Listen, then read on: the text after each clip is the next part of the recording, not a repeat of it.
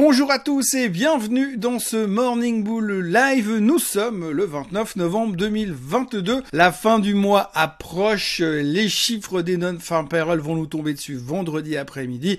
Le suspense est insoutenable, mais en attendant, on va se raccrocher à deux, trois autres trucs comme euh, le CPI en, en Allemagne, mais pour le moment, le plus important euh, de ce qui nous concerne, de ce qui nous préoccupe, c'est un petit peu euh, comme d'habitude. Tout d'abord, la Fed, des discours de la Fed et ce que nous racontent les membres de la Fed. Et puis, en deuxième position ou en première position, ça dépend, ce qui se passe en Chine. Donc, Brièvement, hier, la Chine, il y a 48 heures, la Chine, révolution, manifestation, répression potentielle, attention, incertitude, ralentissement de l'économie.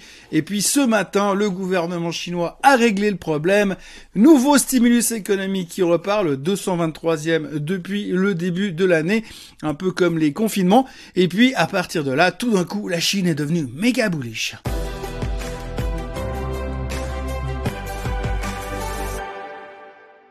Donc oui, le sujet du matin, c'est la Chine qui relance un nouveau stimulus économique ou comment masquer les problèmes sociaux qui sont en train de faire bouger le pays pour l'instant. Donc un nouveau stimulus économique qui fait que ce matin, euh, le euh, Hang Seng à Hong Kong reprend quasiment 4%, explosion du marché chinois, tout va bien dans le meilleur des mondes. On a quasiment oublié euh, toutes les protestations et les gens qui refusaient obstinément d'être enfermés chez eux. Bref, la révolution est tuée dans l'œuf par le stimulus économique. Enfin, ça reste à prouver, mais en tous les cas, pour l'instant, nous, au niveau des marchés, on est plutôt motivé par le fait que depuis ce matin, on a autre chose à se mettre sous la dent que des protestations et des risques de ralentissement euh, dans le pays. Risque de ralentissement qui, je vous le rappelle, hier avait pesé massivement sur le pétrole, qui a été allé chercher les 74 dollars. Et puis, ben, ce matin, le pétrole rebondit massivement euh, parce que d'abord, il y a un stimulus économique qui est prévu en Chine, et puis deuxièmement, il y a, tenez-vous bien, et des rumeurs, encore plein de rumeurs qui laissent supposer que peut-être l'OPEP allait couper sa production pour équilibrer par rapport à la réduction de la demande en Chine. Encore une rumeur à la mode du Wall Street Journal, probablement, qui est en train de nous sortir un nouveau truc comme quoi le PEP va faire quelque chose qu'il ne va probablement pas faire de toute façon. Ils vont démentir dans 24 heures ou dans 24 minutes, qui sait? Toujours est-il qu'aujourd'hui, on se raccroche à ce qu'on a. On espère que l'offre de pétrole va diminuer et va compenser le fait que les Chinois n'en veulent plus. Mais qui sait, avec le stimulus économique, peut-être que là, ça va repartir. En gros, on est dans une espèce d'énorme pelote de laine.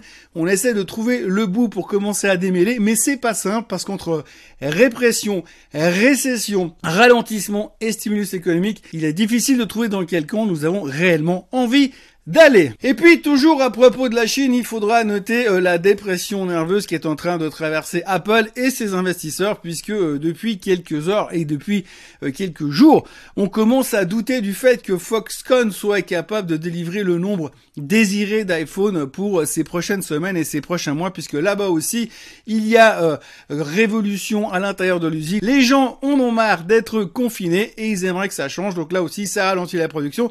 C'est un des problèmes d'Apple. Un autre problème que vient de se prendre Apple sur la tronche, c'est également le fait qu'il est en train de se euh, friter, ils sont en train de se fâcher avec Elon Musk, parce qu'apparemment, il semblerait que Apple a réduit la taille de ses campagnes marketing et publicitaires sur Twitter, ce qui ne plaît pas du tout au CEO de Twitter et donc le CEO de Twitter a annoncé officiellement qu'il entrait en guerre euh, face à euh, Apple. Donc un peu à la mode de monsieur Macron, monsieur Elon Musk est en guerre contre tout le monde, mais là il s'en prend à Apple. Donc l'homme le plus riche du monde se retrouve en guerre contre la plus grosse capitalisation boursière américaine du monde aussi. Ça va sûrement apporter que des bonnes choses. Mais en tous les cas, Musk se plaint du fait que Apple ne veut plus sponsoriser autant euh, Twitter. De plus, ils, mettent trop de frais sur l'Apple Store. Donc bref, Apple, c'est des méchants, euh, Musk est le gentil et il essaye de trouver une solution au milieu euh, de tout ça. Mais en tous les cas, ça risque pas forcément de déboucher sur quelque chose de très sexy au niveau solidarité américaine. Et puis surtout, ce qu'il faudra noter aussi, c'est que monsieur euh, Musk se demande si Apple serait vraiment en faveur du free speech, en fait de la liberté d'expression ou pas. Et ça, c'est l'insulte suprême en direction d'Apple. Autrement, nous avons eu de nouveau des gens de la fête qui étaient de sortie. Et vous le savez, quand les gens de la fête sont de sortie, ça donne toujours pas mal de petites phrases assassines. Et donc, euh, hier, nous avons eu comme d'habitude Monsieur Bollard. Alors, Monsieur Bollard, je vous le disais hier, hein, c'est le plus euh, des au des au que l'on peut trouver à la Fed. Donc, hier, il est venu dire, et donc sa phrase du jour hier, c'était euh, nous allons garder les taux probablement en dessus de 5% jusque loin dans l'année 2024 pour schématiser. En gros, ça veut dire qu'ils vont encore monter les taux largement, en tout cas de 1%. une fois qu'on sera au-dessus de 5%, selon Monsieur Bollard, eh bien, ils vont garder euh, ces taux élevés, en tout cas, pendant 18 mois. Et c'est pas du tout ce qu'on attend pour l'instant. On attend plutôt un plateau autour des 5%, puis ensuite une baisse progressive vers la fin 2023. On peut espérer, mais en tout cas, Monsieur Bollard, lui, voit beaucoup plus loin avec des taux beaucoup plus hauts et il pense qu'il faudra beaucoup plus de temps pour réussir à maîtriser l'inflation et lui montrer qui est le patron. À côté de ça, on a eu Monsieur Williams, le président de la Fed de New York, qui lui est venu nous dire que potentiellement, il était fort probable que la mécanique dans laquelle nous sommes aujourd'hui pour aller monter les taux allait freiner l'économie et donc entraîner le taux de chômage au-dessus de 5%.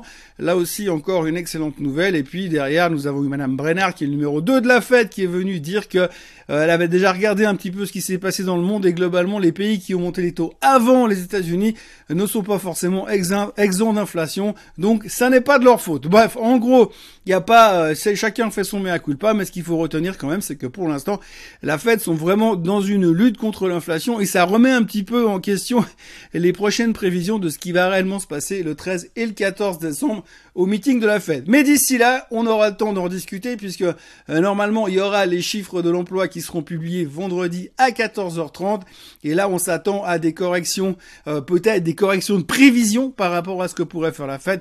On a d'ailleurs eu monsieur Jim Cramer de CNBC qui a déclaré hier que si les chiffres de l'emploi étaient très très forts, il y avait de très très grands risques que la Fed puisse augmenter son agressivité au niveau des taux. Donc ça, c'est un petit peu la grande euh, phrase de enfonçage de porte ouverte, ou bien de dire oui, mais l'eau, ça mouille, vous savez, faites attention. Donc ça ne sert à rien, mais en gros, ce qu'il faut retenir, c'est qu'on s'attend quand même à euh, deux trois choses qui pourraient découler de ces chiffres de euh, de vendredi. Et puis après, on parlera forcément une fois qu'on aura passé l'étape de vendredi, on parlera inévitablement du CPI qui sortira le matin du premier jour du meeting de la fête du 13 et du 14 décembre. Alors nous sommes au mois de décembre, donc c'est la saison pour venir faire des prévisions pour l'année prochaine. Hein. Vous verrez que ces prochains temps, il y aura beaucoup de gourous de la finance et de grandes banques d'affaires qui viendront publier leurs prévisions pour ce qui va se passer euh, dans les 12 à 18 mois. Il faut savoir qu'ils sont incapables de savoir ce qui va se passer la semaine prochaine, mais ils sont très très forts pour nous, pour nous dire ce qui va se passer probablement et d'ici plus d'une année. En tous les cas, on a deux choses à retenir ce matin. Vous verrez, je vais revenir régulièrement avec des, des annonces de ce type parce qu'il y a vraiment du monde qui vient défiler en ce moment. Eh bien, on a monsieur Tom Lee, euh, le stratégiste technique de chez Funstrat qui lui a annoncé ce matin ou hier comme quoi, selon lui et selon son analyse technique, nous avons 10% de rallye à faire d'ici la fin de l'année. Donc profitez. Il nous reste 30 euh, jours euh, pour faire 10% de haut sur le S&P. Target 4500 chez monsieur euh, Tom Lee. Et de l'autre côté, vous avez l'analyste de la Deutsche Bank qui est venu dire qu'on allait rentrer probablement en récession plus vite que prévu, que l'on s'attendait probablement à une correction massive par rapport au niveau où nous sommes aujourd'hui de 25% sur la plupart des indices. Et puis ensuite, on pourrait commencer à parler euh, correction de la récession, donc baisse des taux. Et donc la Deutsche Bank anticipe déjà une baisse pour mi-2024 de 200 basis points sur les taux d'intérêt américains. C'est donc formidable, hein, comme je vous le disais, on ne sait pas ce qui va se passer demain, mais par contre ce qui va se passer dans 18 mois, on est au top et puis on notera aussi que Madame Lagarde dit qu'elle n'a pas fini dans son cycle de hausse des taux. On notera que Monsieur Marc Mobius pense que le Bitcoin va à 10 000. Et puis il y a aussi une chose qu'il faut aborder comme sujet, c'est la grève des cheminots aux États-Unis. Donc les chemins de fer américains ont lancé un préavis de grève pour euh, la fin du mois de décembre autour de Noël. Donc ça commence un tout petit peu à paniquer parce que pour l'instant les dernières discussions se sont mal terminées.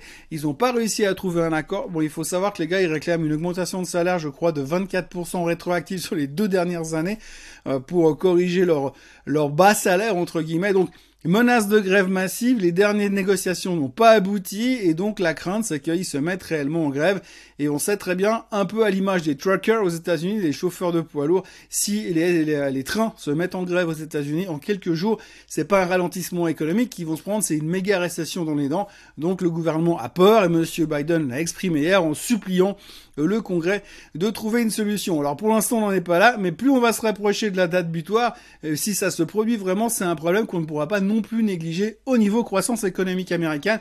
Et ça pour l'instant on n'en parle que très très peu, mais ça commence gentiment à faire surface. Voilà ce que l'on peut raconter en ce matin. Donc euh, le pétrole qui remonte parce que l'OPEP va peut-être éventuellement euh, fermer les robinets selon une rumeur qui circule. La Chine et l'Asie qui remontent en général parce qu'il y a un nouveau stimulus qui arrive en Chine et du coup on se fout pas mal de la répression et de l'éventuelle révolution qui est en train de couver dans la région. Euh, à côté de ça, les banquiers centraux sont toujours très prudents et très parcimonieux par rapport à une éventuelle ralentissement de la hausse des taux à partir de dans deux semaines. On attend les non-farm payrolls. Euh, Elon Musk est en guerre avec Apple. Bref, on a de quoi se mettre euh, pas mal de choses sous la dent ce matin. Mais moi, d'ici là, je vous souhaite une excellente journée. N'oubliez pas de vous abonner à la chaîne Suisse Côte en français. N'oubliez pas de liker cette vidéo. N'oubliez pas non plus que demain soir à 18h, il y a un webinaire sur les semi-conducteurs qui sera animé par euh, Marco Rastaldi, mon associé, et moi-même. Et puis d'ici là, bien. Euh, vous pouvez vous abonner en cliquant sur le lien qui est sous la vidéo ce matin. Et puis je vous retrouve comme d'habitude demain à la même heure pour un nouveau Morning Bull Live. Excellente journée. Bye bye.